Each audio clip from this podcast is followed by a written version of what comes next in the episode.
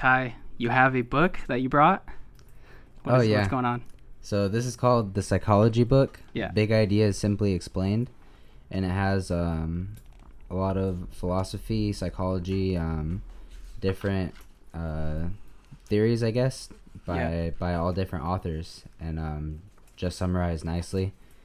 Uh, and it gives a little bit of history about the the timeline, like before it as well and Yeah. after. Like for example, uh, when you walked in, I was reading this Francis Galton.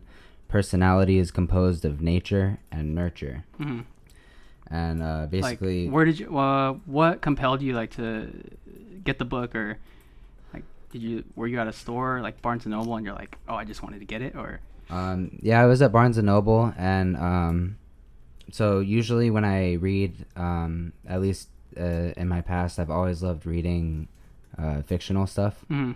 Um, science fiction, um, Harry Potter, just novels, stuff like that. yeah, And I've been trying lately to to read uh, more real world things, okay, not necessarily accounts, but like um, people's ideas. Just try to learn more, I guess. yeah, Um, so this is one of the things that caught my eyes when I was doing that. I got a couple other books as well, but um, this one I thought I could get cover a lot of ground with one book. that makes sense.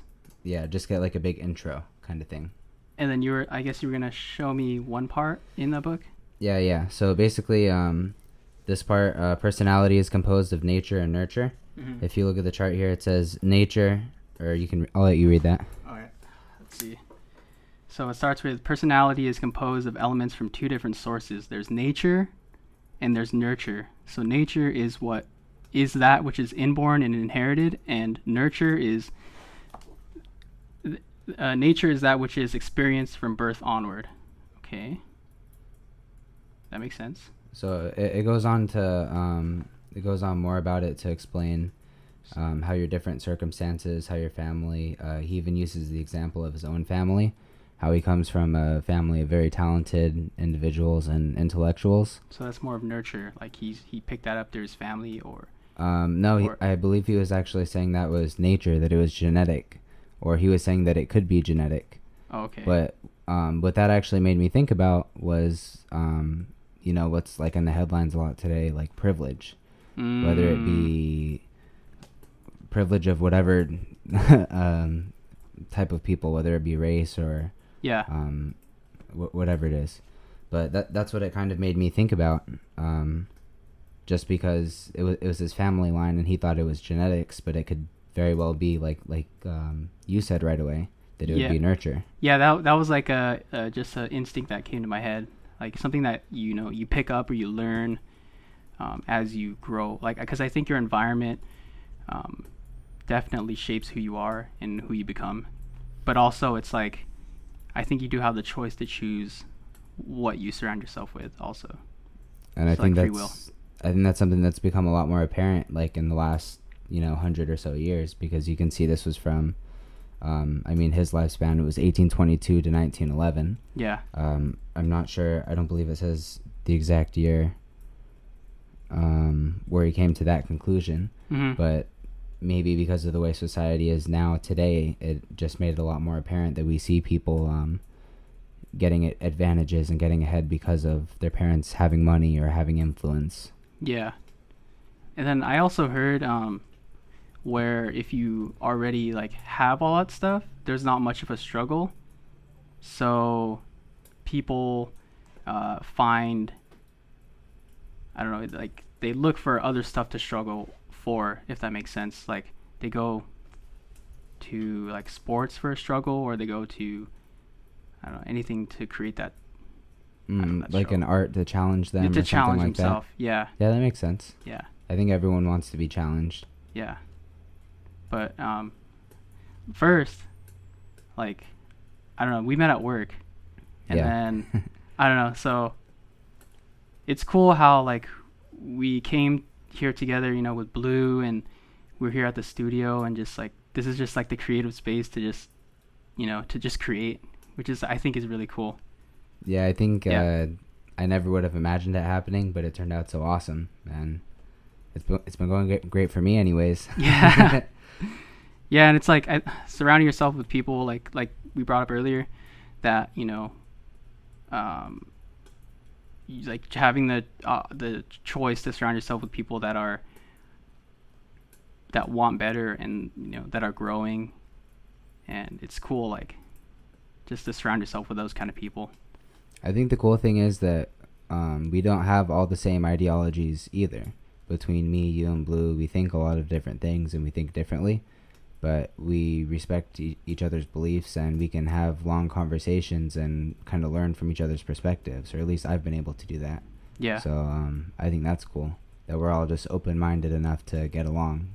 Yeah, and then like you, um, if you know, if we could all disagree, if we could all agree to disagree, like the world would be a better place. And I think, um, just because somebody somebody doesn't agree with you, that doesn't have to, um, you don't have to, uh, like, they don't have to be your enemy, pretty much. Yeah, I think it, it's okay, of course, in the moment to get emotional if someone disagrees with something that you feel strongly about, especially maybe it catches you off guard, someone that you know and you love, and then all of a sudden you find out, um, so to speak, that you're fighting on a, a different team.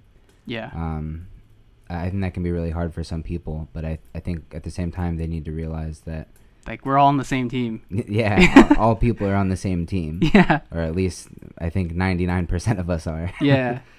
So, um, what do you think about like this whole? I think we were talking about at work the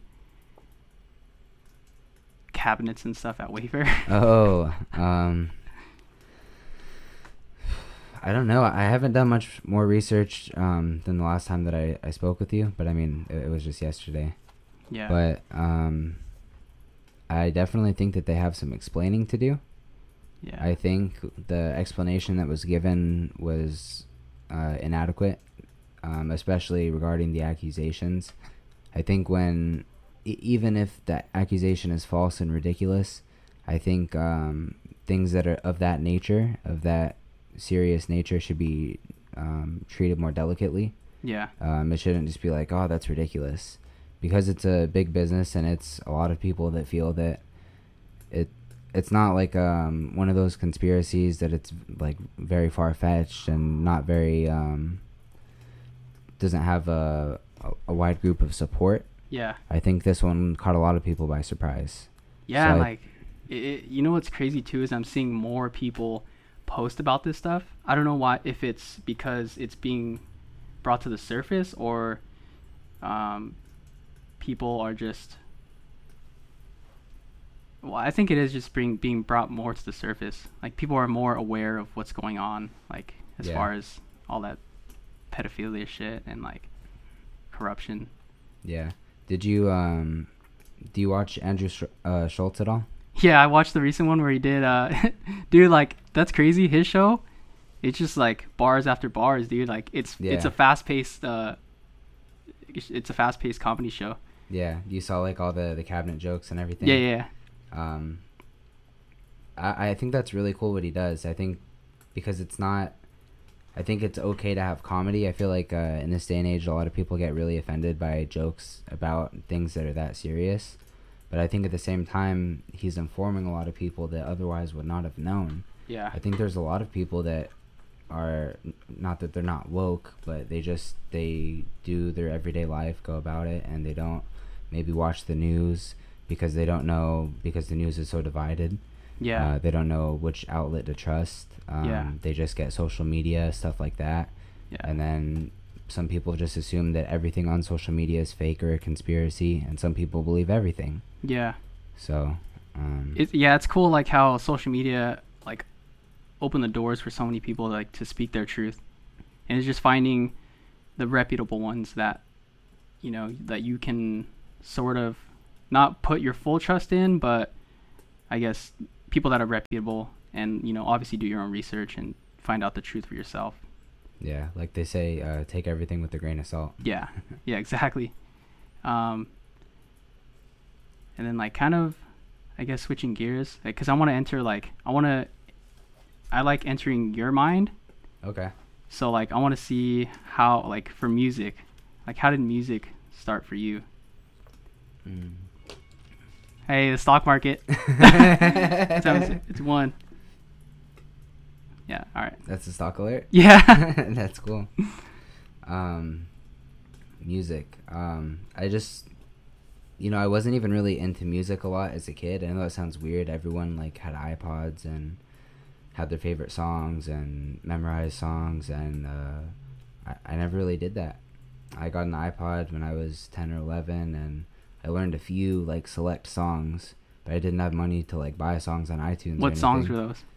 Um, Do you remember? I had Soulja Boy Tell 'Em. Hey! Like one of his, one of his uh, albums. Yeah. The one with rubber bands, with um, Kiss Me Through the Phone. Kiss Me Through the Phone. Like all that stuff. Yeah. Yeah. I had Kanye West, um, Graduation. Okay. Um, that might be it for albums and like a couple singles here and there. Yeah. And it was like just whatever I heard at the time that I liked. You ever had like LimeWire and like? um, a, a little bit. Like my friends were into it. Yeah. Yeah. I didn't really like use computers or anything like at that time. Oh, okay. Um, so nah, not really. Um, so music wasn't like a huge part of my life. Um, as I got older and started uh, partaking in cannabis, hmm I had a lot of friends that would um, they would like to freestyle, like play uh, instrumentals and just rap over them and stuff like that. And that's how I got into it. Yeah. And I enjoyed it, and then eventually was invited to the studio, and um, after that, I just never stopped. I started, you know, really enjoying it. That's cool, dude. Yeah. and uh like i don't know from what i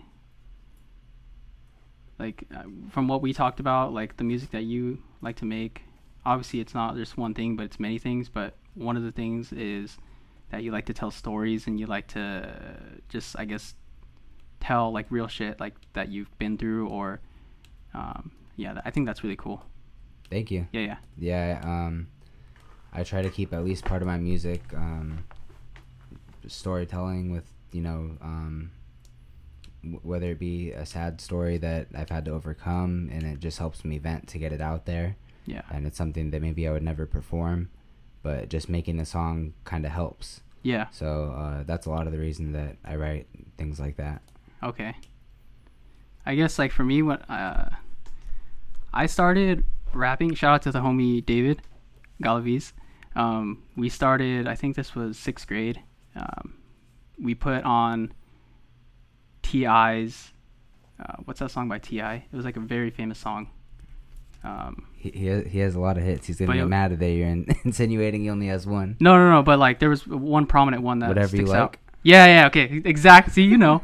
so like whatever you like, uh, we put on the instrumental, and then we just, we just started freestyling out of Yeah. nowhere, and then um, like we had a Razr phone that we recorded off of, Yeah. and we just pressed record and then started freestyling, and then um, like that's where it started, and then uh, yeah, and then I guess music for me has been a big part of my life too, because um, I grew up with um, one of my homies' brothers, Eddie, and he would always like talk about music, like Lil Wayne, Mm. um, and I guess gr- growing up listening to Kid Cudi too was a big part of my life Yeah. because like you know he speaks. I don't know. I just like learned a lot from him, and I kind of related to him also. Are there any artists that uh, you found out about like years? Uh, say you find an album and it's like five years old, but you're like, oh man, this is really cool, and then you get all into the artist like all late. Uh, mm, like five years old. Wait, what do you mean? Like um, for me, I got really into Kid Cudi, but like when I was like twenty, Oh, maybe, okay. I would like uh, his a lot of his songs that I liked had been out for a long time, Oh, but I just found out about him like super late. oh, like all my friends were like, "Yeah, you didn't know about Kid Cudi?" oh, I was like, "No, like I just I had my own weird style of music." yeah, yeah. No, like nothing that's nothing that stands out to me, but I did have a, a weird style of music too. Not weird, but I guess my own style of music. Uh, most people were listening to hip hop. Obviously, um, I would listen to um, like metal because my dad would play metal, like System of a Down or yeah, um, like Sublime, like just like reggae, Bob Marley. that's a Like- that's very like Ventura. Yeah, Uh, exactly. I Yeah, feel yeah. like that's the big one of the big differences between uh, Oxnard and Ventura, and obviously it's like kind of generalizing, but there's a lot of like metal and punk rock and fans like of that type of stuff um, in Ventura, whereas Oxnard is more based in hip hop. That that does make sense because, well, relating to that because my dad, I guess he grew up in Ventura, Mm. so like that there makes you sense. go. yeah. Um, and then, and obviously like hip hop's dope too. Like I love hip hop, yeah. but I don't know. So what what inspires you to like I don't know if do you have any like inspirations? Not even just music, like uh, art or like books or um, Um, yeah, uh, people inspire me. I have a couple of friends that inspire me. You inspire me um, in regards to like wanting to read more yeah and learn more because it's something that I see you like making a conscious effort to do. yeah yeah Um, I get inspired by music, but um, not necessarily by specific artists because I don't follow like the people really closely, but Mm. I listen to the lyrics a lot and Mhm. you can be inspired by what they're talking about. Um, so yeah, I draw inspiration from that. Um, th- there's not else much else, I guess. Uh, a lot of the stuff I just, a lot of my ideas I come up with on my own, that makes and sense. I'm sure it's inspired by everything around me, but um, a lot of it doesn't draw from a specific thing. Like, oh yeah, I, Like, I watched this pinpoint it- movie and then it made me like want to do this. Okay. A lot of it's just I see other people doing stuff and like, oh yeah, that's cool. I'm gonna start doing that, but not like a specific thing, you know. Oh, okay. At least um, that I can draw to memory. Yeah. That's tight. And like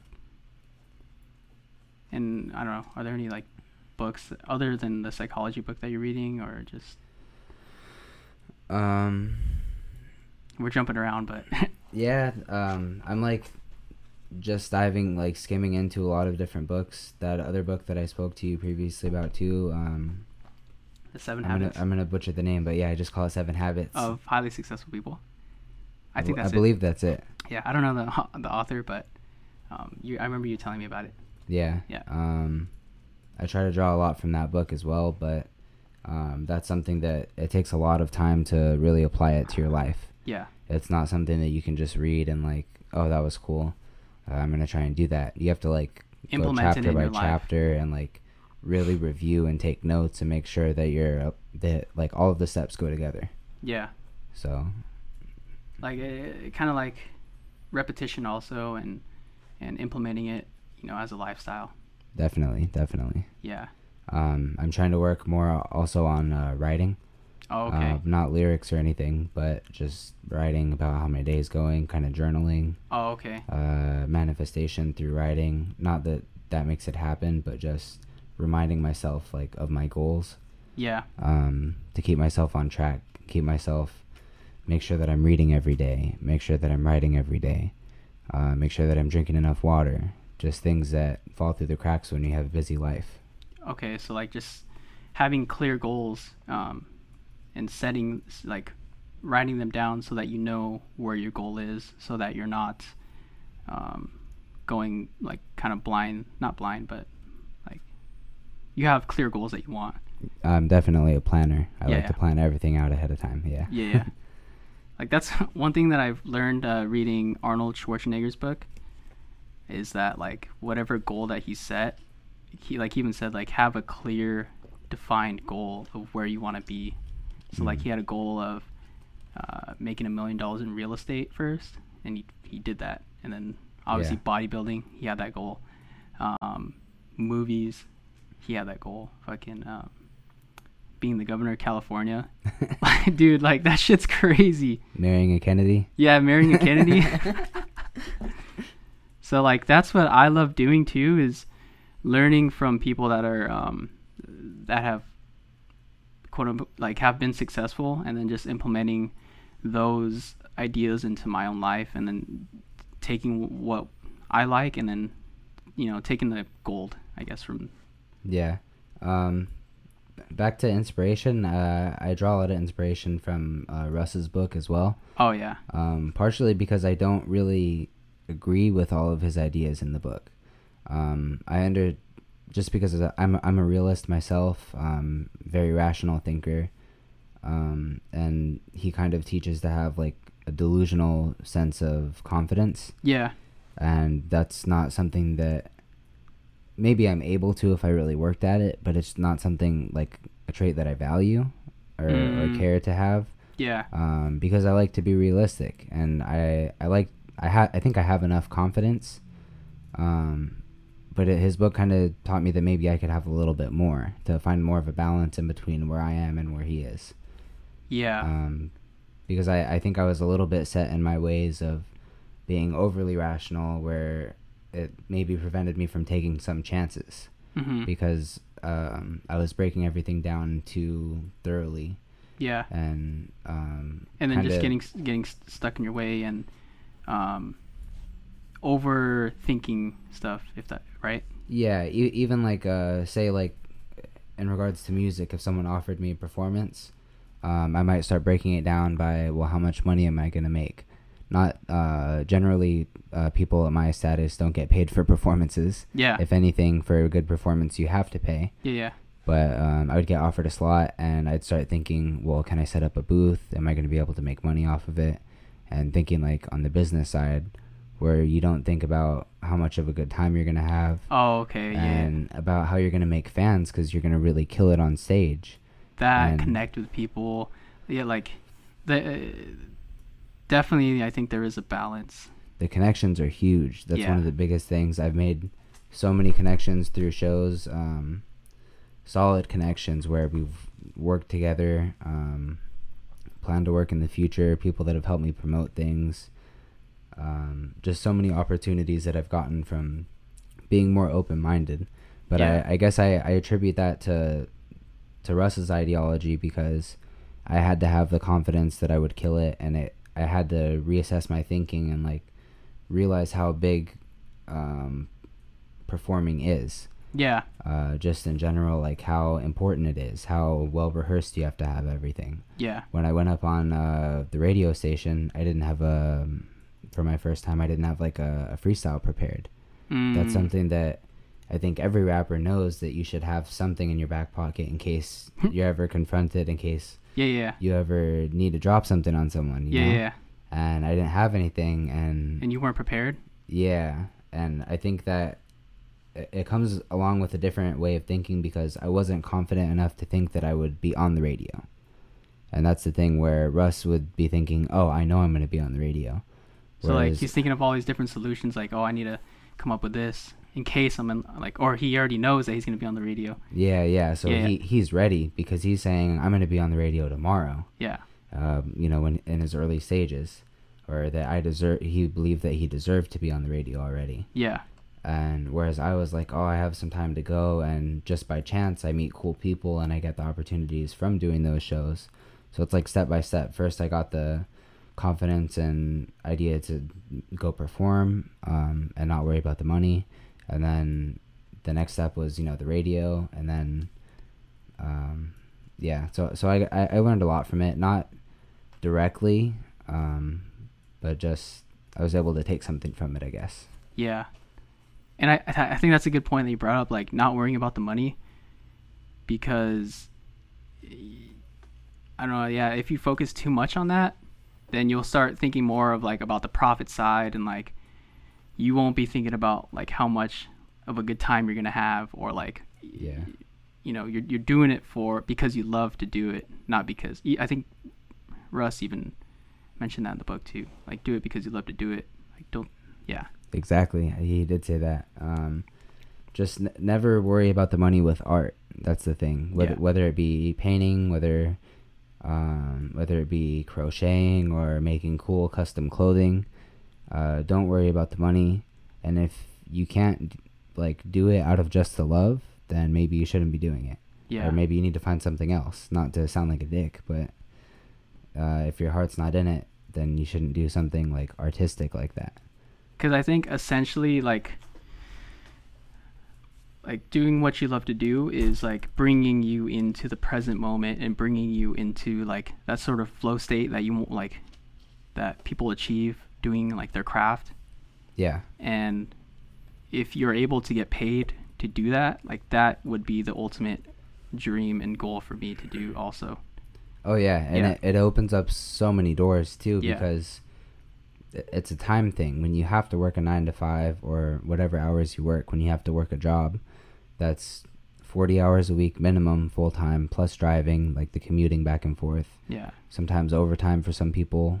Even a part time job is 20, 25 hours, Yeah. and that's all time that you could be getting paid to do what you want to do Yeah. and then you have all that free time to either continue working or to free your mind and learn and better yourself so Yeah. that ultimately your art gets better anyways Yeah, dude. so it just i think that's the goal for everyone to that's why people get too consumed by the money because they want to monetize and they think if i just made enough money to do this for a living that i'd be able to to really knock it out of the park really do my thing Yeah. and so they get money hungry and they they want to skip that step of like all the hard work that you have to put in to get to that point Yeah. And it ruins the art it ruins relationships it ruins their business because um the way they treat people or scam people and Yeah. yeah Like here, here here's like here here's why I think um, money money can solve problems. Money does solve problems, but it won't make you happy. Is because uh, like we all like we.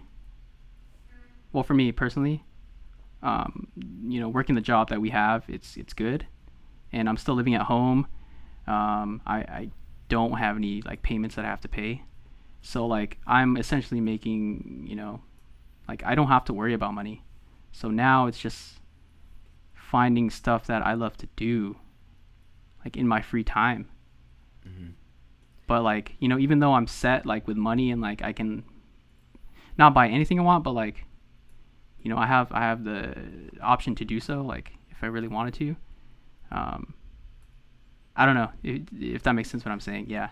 um yeah but the thing is that like you're set right now and you're and you're well but i know that you still probably have to think about the future No, the and future you still too. think about like a house and uh, i know that you probably want to buy a house and everything like that Yeah. Yeah.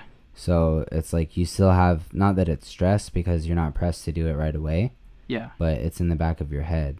And to me, um, I don't want to just say like just a statement that money buys happiness, but I think if you're already a happy person, Yeah. Yeah. Yeah. that I think it can unlock happiness. it adds to your happiness. Yeah, or just it, can allow you to be fully happy Yeah. because it can take away those last few things that you stress about that you, you can mon- uh, not having money can cause stress i think Yeah. everyone knows that Yeah. Yeah. But there's other things in our life that cause stress that we can control on our own um, getting upset about small things and stuff like that, that a lot of times that has nothing to do with money it's just a mental thing Yeah. so if you're already in control of all of those other things i think the money just sets you over the top i guess or, Yeah. it, or it can potentially It can, depending on like your mindset. yeah I think. I don't know if a- anyone's made it to the top with money where they're just having a great time because I think money can come with a lot of other distractions. More That money, more can- problems. Yeah, exactly. um so so I think that that can happen. I think that's what usually happens.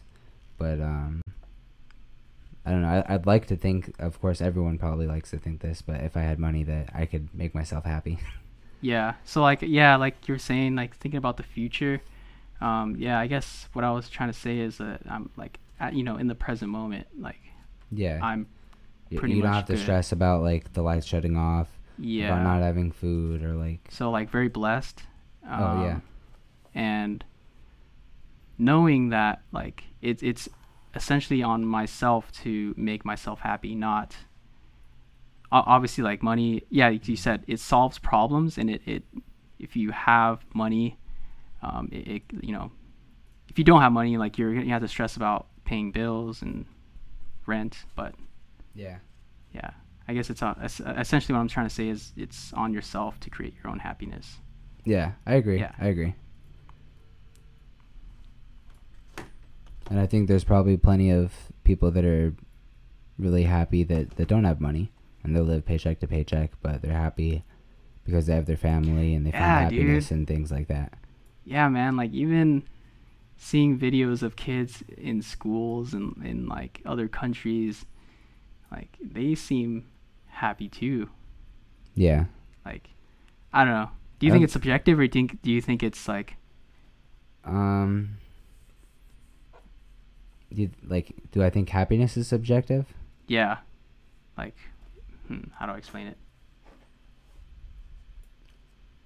You mean like um their happiness compared to ours? Yeah. Yeah, yeah. Um. I I think happiness is happiness. I think they might. It, w- it would say it would sound um condescending to say they're naive to the world and some other countries where they don't have the technology and they don't have the resources um, that we do but they could be happy with very little with like having food and just Just being ha- happy with what they have. yeah yeah Yeah. um, I th- I think it's still happiness, and I, like I said, I don't want to say that it's naive because really I think it's it's beautiful that you can be happy with that little. Yeah. I think it sucks that the way um, our civilization is that Materialism and like Yeah, the next thing will buy you happiness. we can't be happy without the next iPhone, without the next wh- whatever it is that you're into. You know? Yeah. It's like the consumerism. It, there's a there's a positive side and a negative side. Yeah. Like with consumerism, like you're you're getting the the greatest and latest technology, but I think it's a form of like you like you're always gonna want the next best thing, pretty much. And I think that's like both positive and negative. I'm an introvert, and I like to think that um, if I had the money, that I could get an island or somewhere all alone or just with my family and be happy. like without, because I wouldn't have to worry about technology. Because I wouldn't have to. I'd probably have technology to be able to communicate, but I'd obviously get lost behind the the, the new wave of technology and everything like that. What would you do on the island? Like if you say if you won a million dollars right now, like what would you do on the island? Like Mm. what?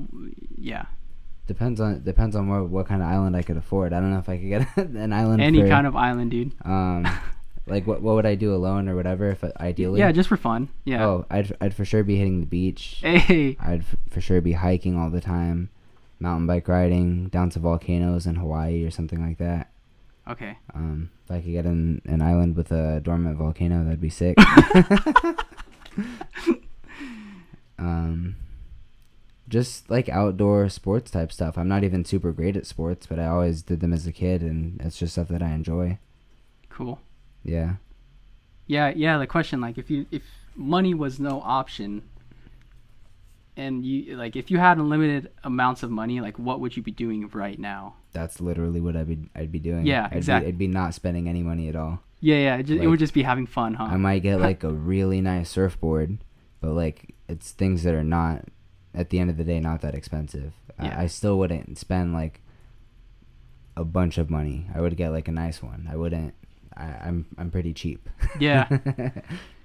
it doesn't take a lot to make me happy.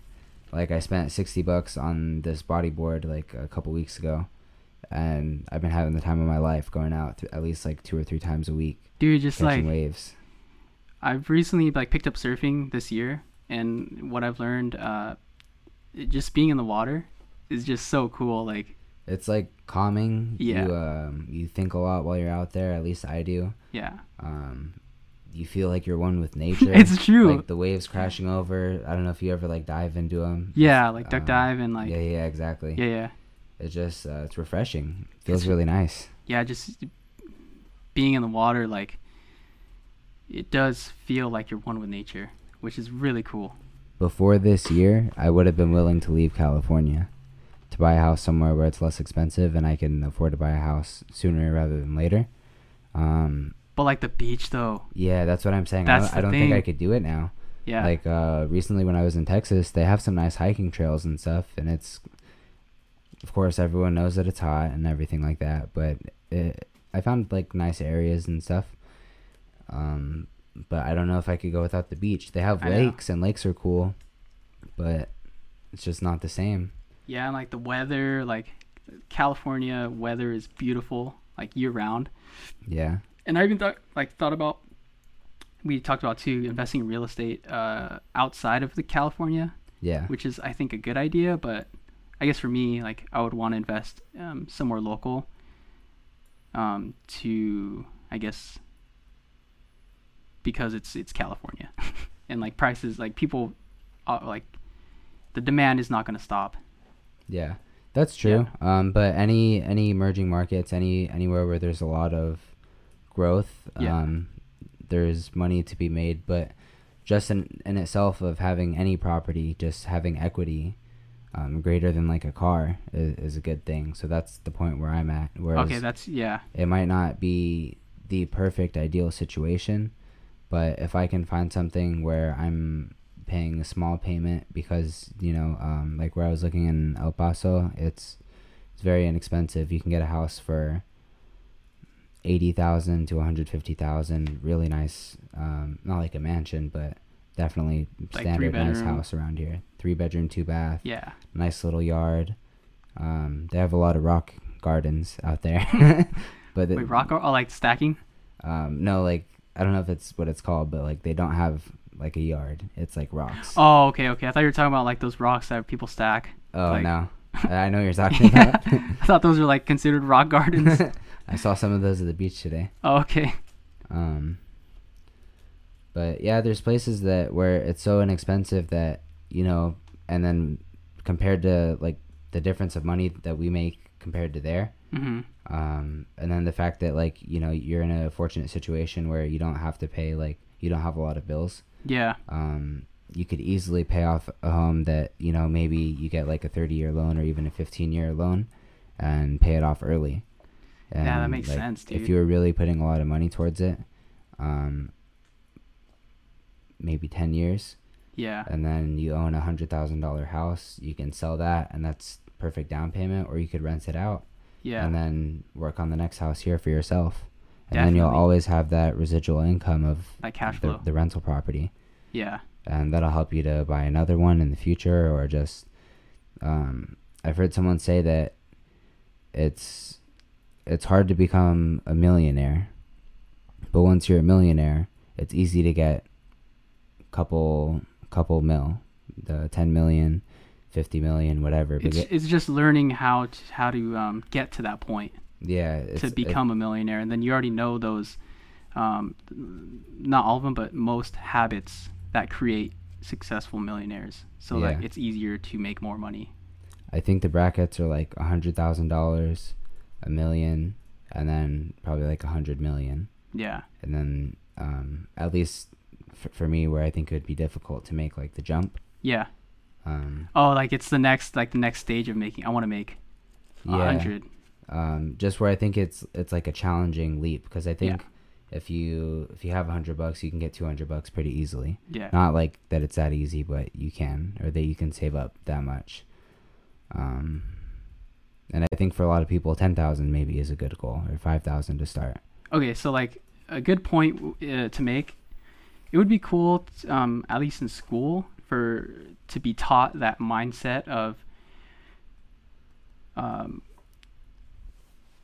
buying assets rather than buying liabilities, because people like buy, um, I guess, like liabilities like cars or like sh- like shoes or um, so like that sort of mindset. I think. Um, needs like it it needs to be taught more i think in schools which I, I think you could go a lot further and say that just finance in general needs to be taught. I- finance I, I think it would be cool to excel it to that level yeah where we're really giving more clear guided advice.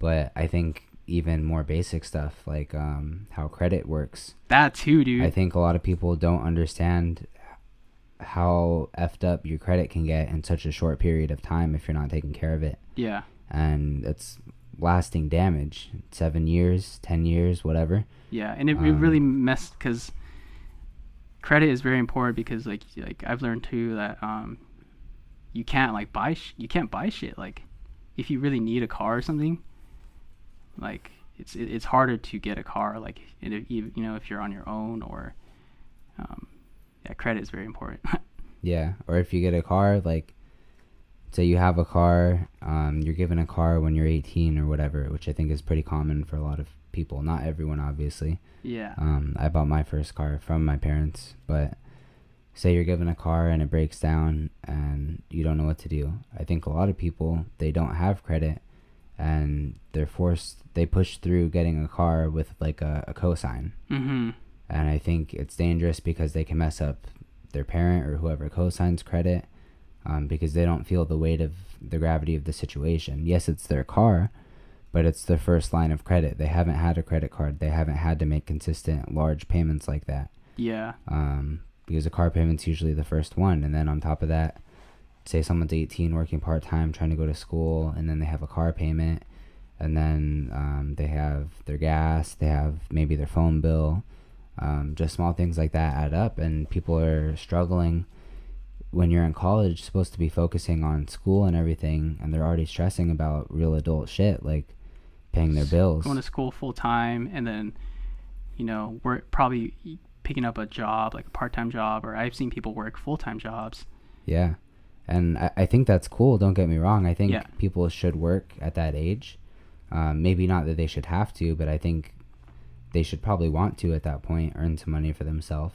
Mm-hmm. But I think that they should have been taught that maybe a lot of people work in high school or right out of high school and college that they should save their money Yeah. instead of going out and spending money on food and eating out things that grow really quickly and you end, up spending hundreds of dollars a month especially a lot of young people like five dollars like for a meal a day, five times a week. That's like that's it, yeah, it adds up.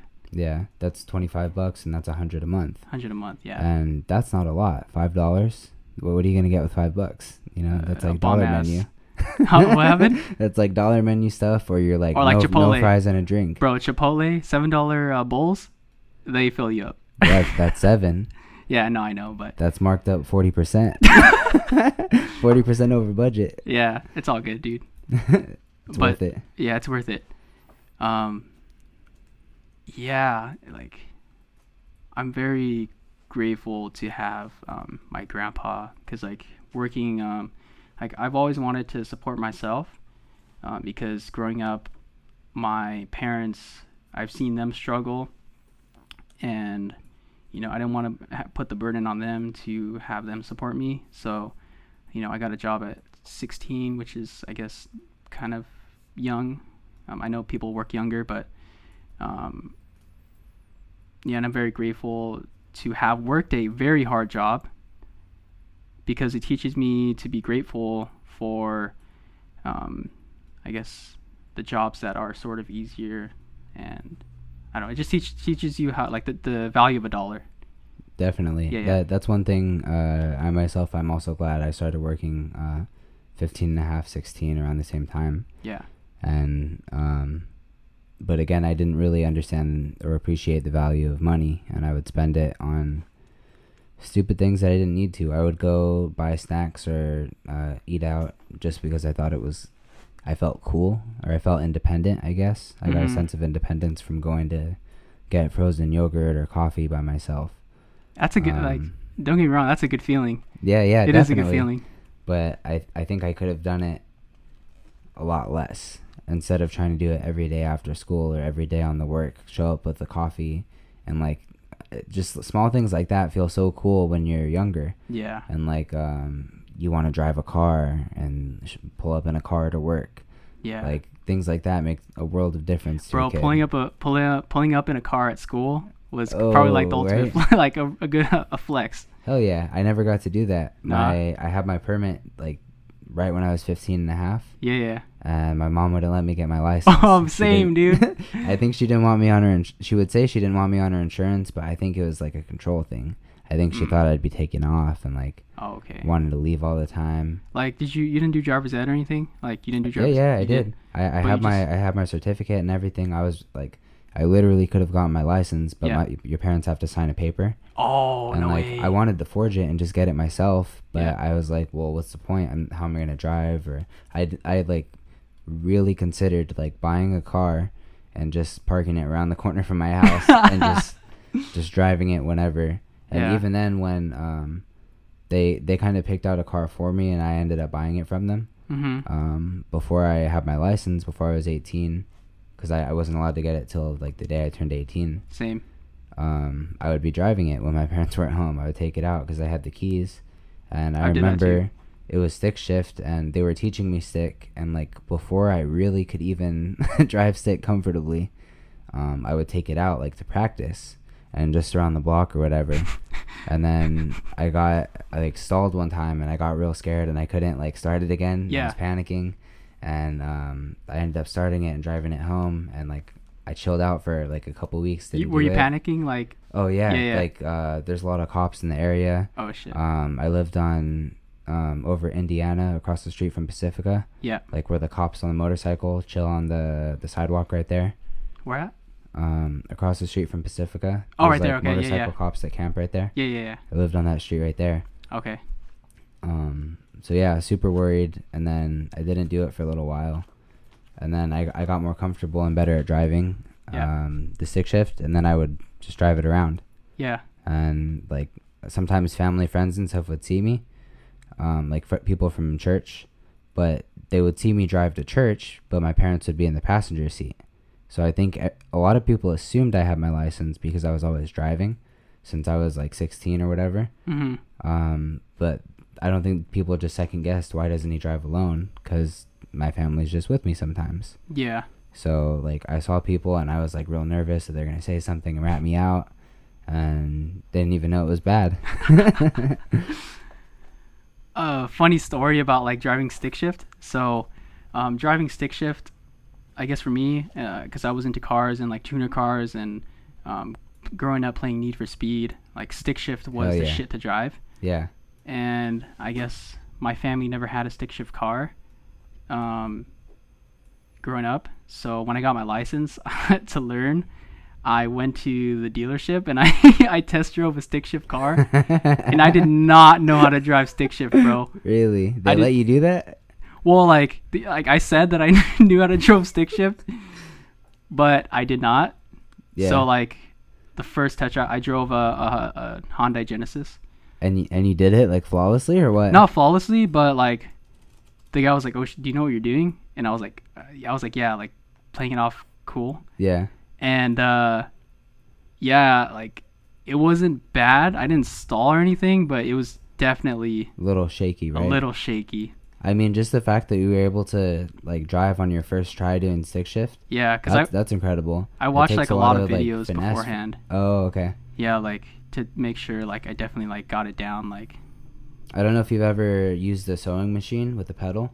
No, but it's very similar to a clutch, like getting the right. Um, Oh, no way, like- yeah, yeah. oh shit, that's Um, tight. My uncle owns a sewing shop. They make like uh, canvas covers for boats, Yeah, yeah, and I, I worked there for a while. And he was like trying to teach me how to do the sewing wheel, but it, it was like driving. A, it was when I was learning to drive stick shift too, and it was like you have to get that perfect amount, oh okay. and kind of like when you're taking off the clutch, like you don't want to. Um, like burn. You don't want to burn the clutch. Yeah, Yeah, yeah. and it's second nature to anyone that drives stick shift. But I think the first time for a lot of people, uh, It's very hard to get that concept down of like, yeah, not burning the clutch and like shifting gears. the rhythm of doing it together. And sh- shifting was always easy for me. It was just more starting off from Yeah, a, from a complete stop. yeah, If you if you're doing like a rolling stop, then it's not too bad because you're not gonna stall out. yeah.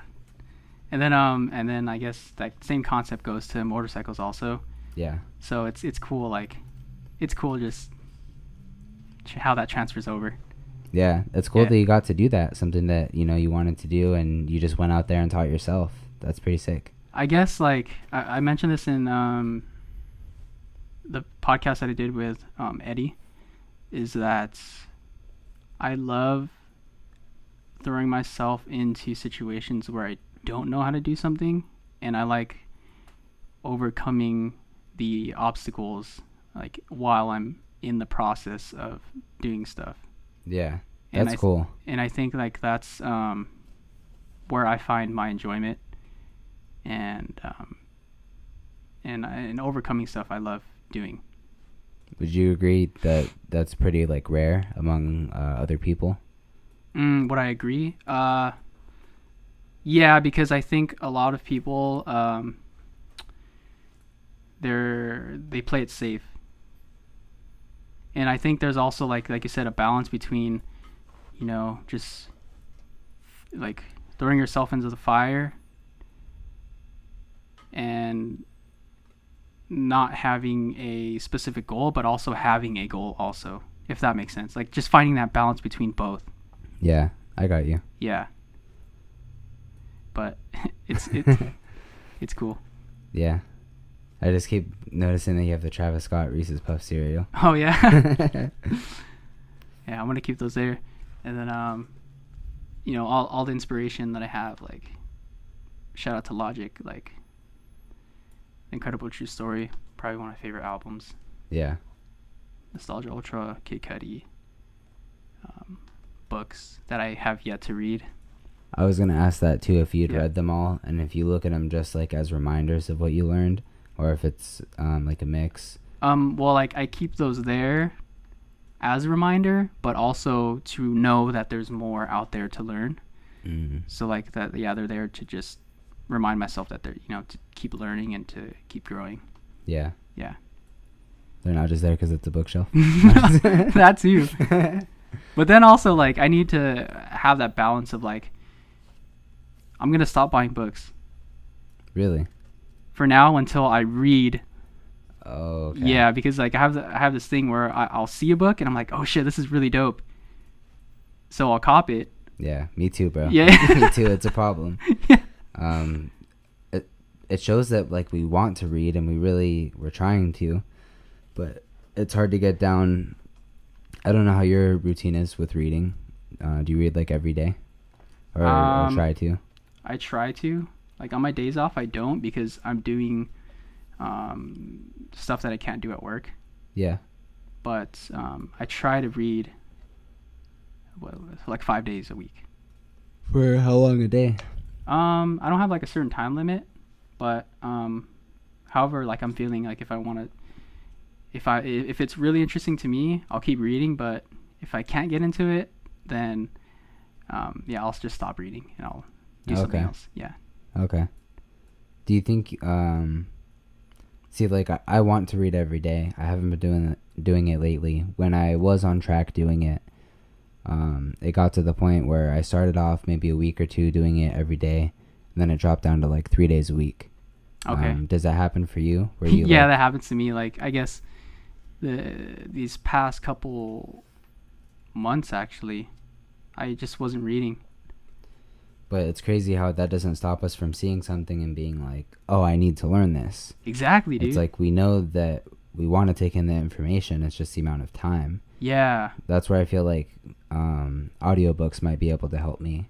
But at the same time, like a lot of the times when I'm listening to music, it's kind of working because I make music. Mhm. So I'm either listening to my stuff and critiquing it, I'm listening to other um, music just to see what's going on with other people's like new music, whether it be friends or whether it be mainstream stuff. Um, a lot of it's almost like market research, I guess. Oh, okay. Yeah, yeah. Like just keeping up, like or not Yeah. keeping up, but like staying like if Staying up to date. staying up to date. going on. Exactly. Yeah, yeah. And then too, uh, like per- before a performance for a week or two, I have to like listen to all the songs that I'm gonna perform and uh, re-memorize them. Uh, I'm actually I'm really shy and bad in front of people and like with microphones and stuff.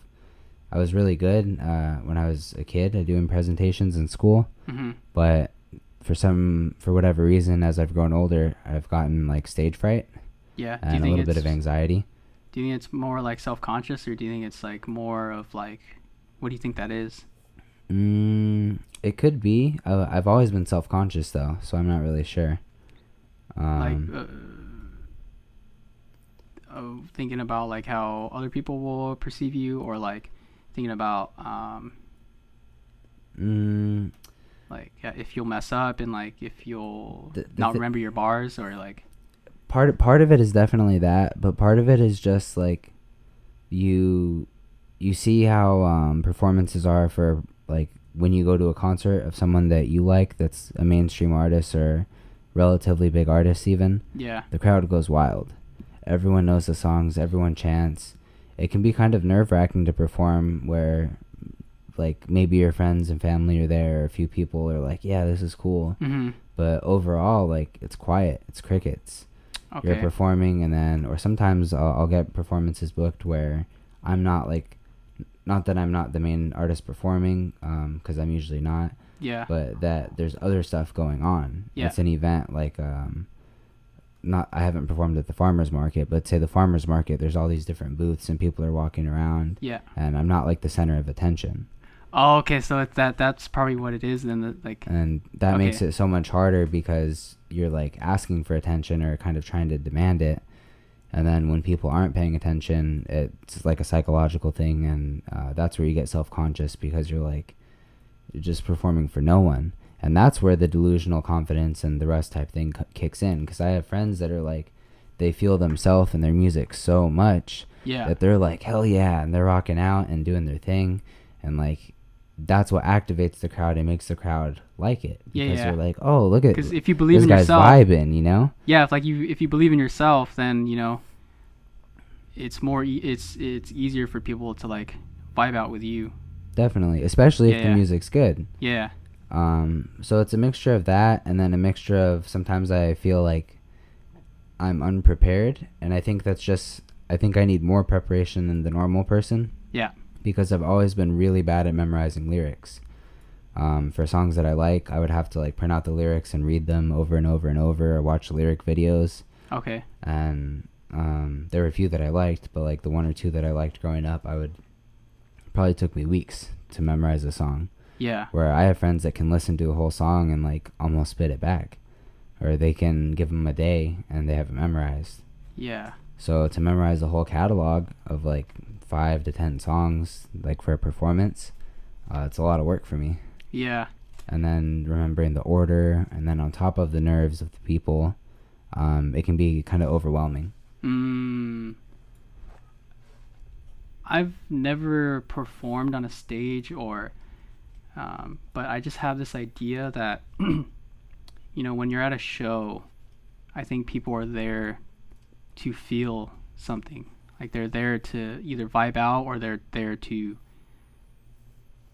I guess, I guess feel something. And I think that I don't know, like if you bring that energy, if you bring that sort of I don't know if you like connect with the audience. I think that's like Yeah. you know yeah The, there's definitely, and, and I've seen examples of that. Like, um, there's this guy Hans Einstein. yeah I believe he's from Ventura, and he like demands your attention It's- with his how to, like, performance. he's theatrical. yeah yeah yeah He he marches around and he's spitting bars, but like funny stuff and like intellectual. It really catches your attention. yeah And then he'll sit down and he'll he'll make choruses where you're inviting the audience to chime in and getting them to chant along. yeah yeah. And it's all stuff that I'm missing that I need to do. Yeah. But it's not really a part of my artistic process to make stuff it's it's like not that. it's not you. So it's finding my own way to get everyone feeling what I'm feeling.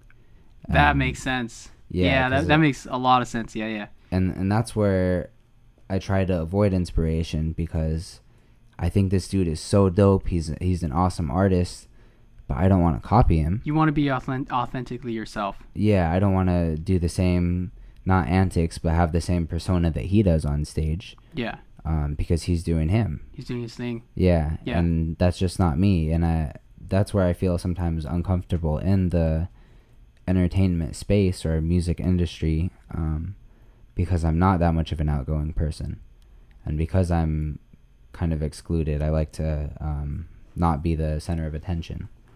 So it makes it difficult to go and perform and to want people to like, not to want them, but to really incite them to like feel the music and vibe out and dance or jump up and shout whatever yeah. um, when i'm like a timid person. So yeah. this is challenges that i face as an artist. I'm, everyone has their own set of things. no yeah. And i think a lot of people probably face this um, like it's good especially that new performers you know it's like good that you know that you know those oh yeah definitely It's- it's- something that i can work on yeah something that you could work on and it's something that I need to work on, but I don't because I'd rather make new music and vent. And I, I have a lot. Sorry, I have a lot of things um, to get off my chest sometimes. So I focus more on making music than performing it, and then it's counterproductive to me um, doing shows and all that stuff. So So would you want to? do you see yourself doing more shows, or like, do you see yourself performing more, or like, or or do you want to just like make more music, and just like, I don't know, what's your plan for that?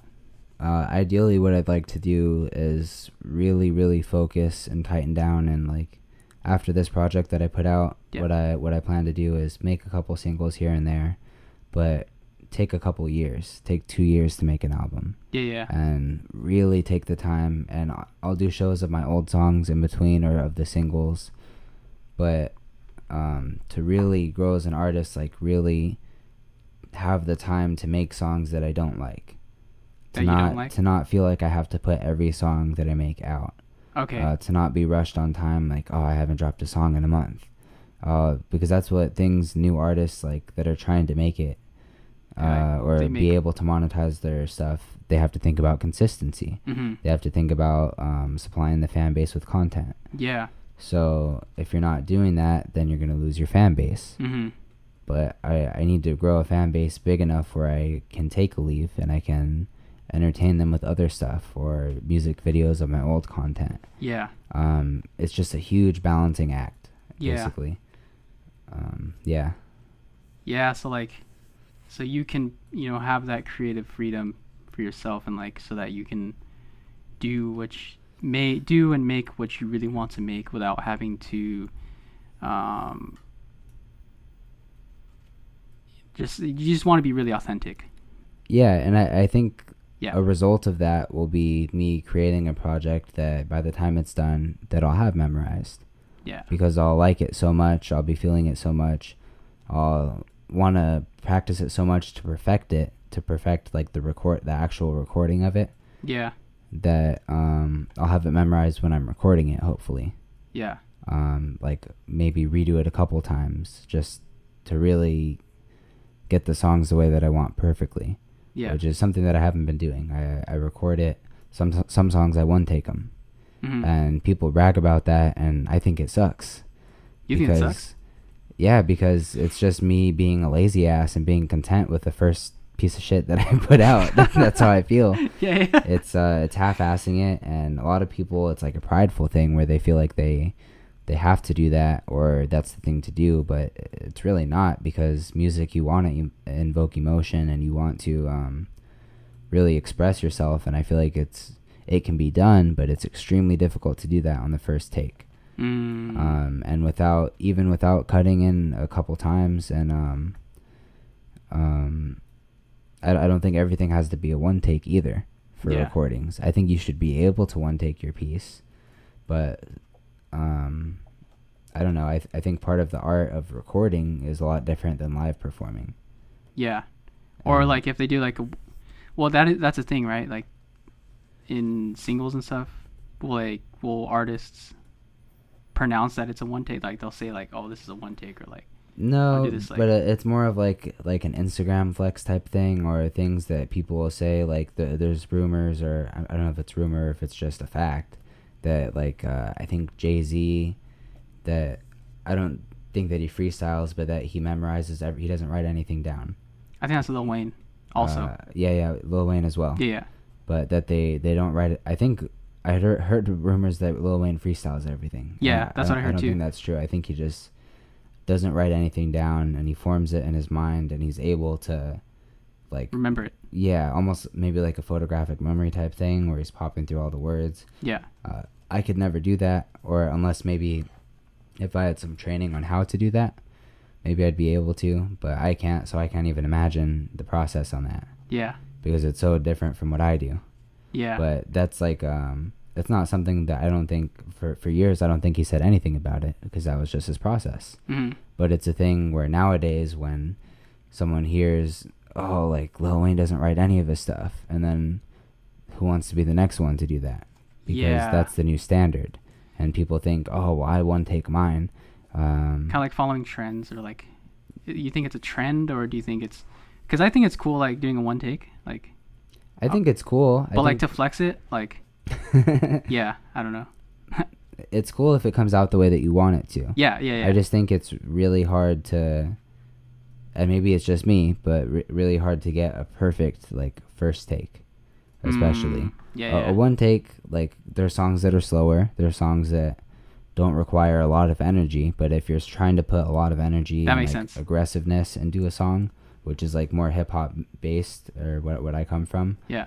and you're like no no no no no no no no, then um, It, it, it- it's hard to get it all like all the emotion, all the the breaths without like running out of breath and it sounding like just not not as clear and not as good. yeah, Uh, it takes away from the production value, I guess, or it can. yeah, that makes sense. Um, yeah, I don't know if you want to end it, but we can end it. Uh, thank Yeah. you. For sure. We can. Th- this is definitely not the last one. Yeah. Oh. Yeah. Um, Top Flight. Are you still doing the the show? Um, yeah, so it's called Flight Fest, and uh, we are still planning on doing it. We still are in contact with the venue. We're still in contact with the sound guy. With um, most of the artists, I believe, are still on. We just have to wait until we can actually confirm a new date because things are still not really allowed to open up as far as shows at that capacity. Yeah, um, some restaurants are open and stuff, so people may be thinking, "Oh, why aren't you doing it?" But the reality of the situation is that the amount of people that we're trying to get into this like somewhat crowded space would not be a safe or a good idea. Yeah. So we're just just gonna wait it out and Yeah, wait it out. Um, as soon as we're clear to go and the venue, you know, wants to let us back in, we're we're ready to hop on and get it going. yeah. So like, if you want to stay updated, just uh, follow Ty. Yes, sir. Uh, Ty Fighter eight zero five on Instagram. Also, Top Flight Records on Instagram uh, for updates on Flight Fest. All right. That's it.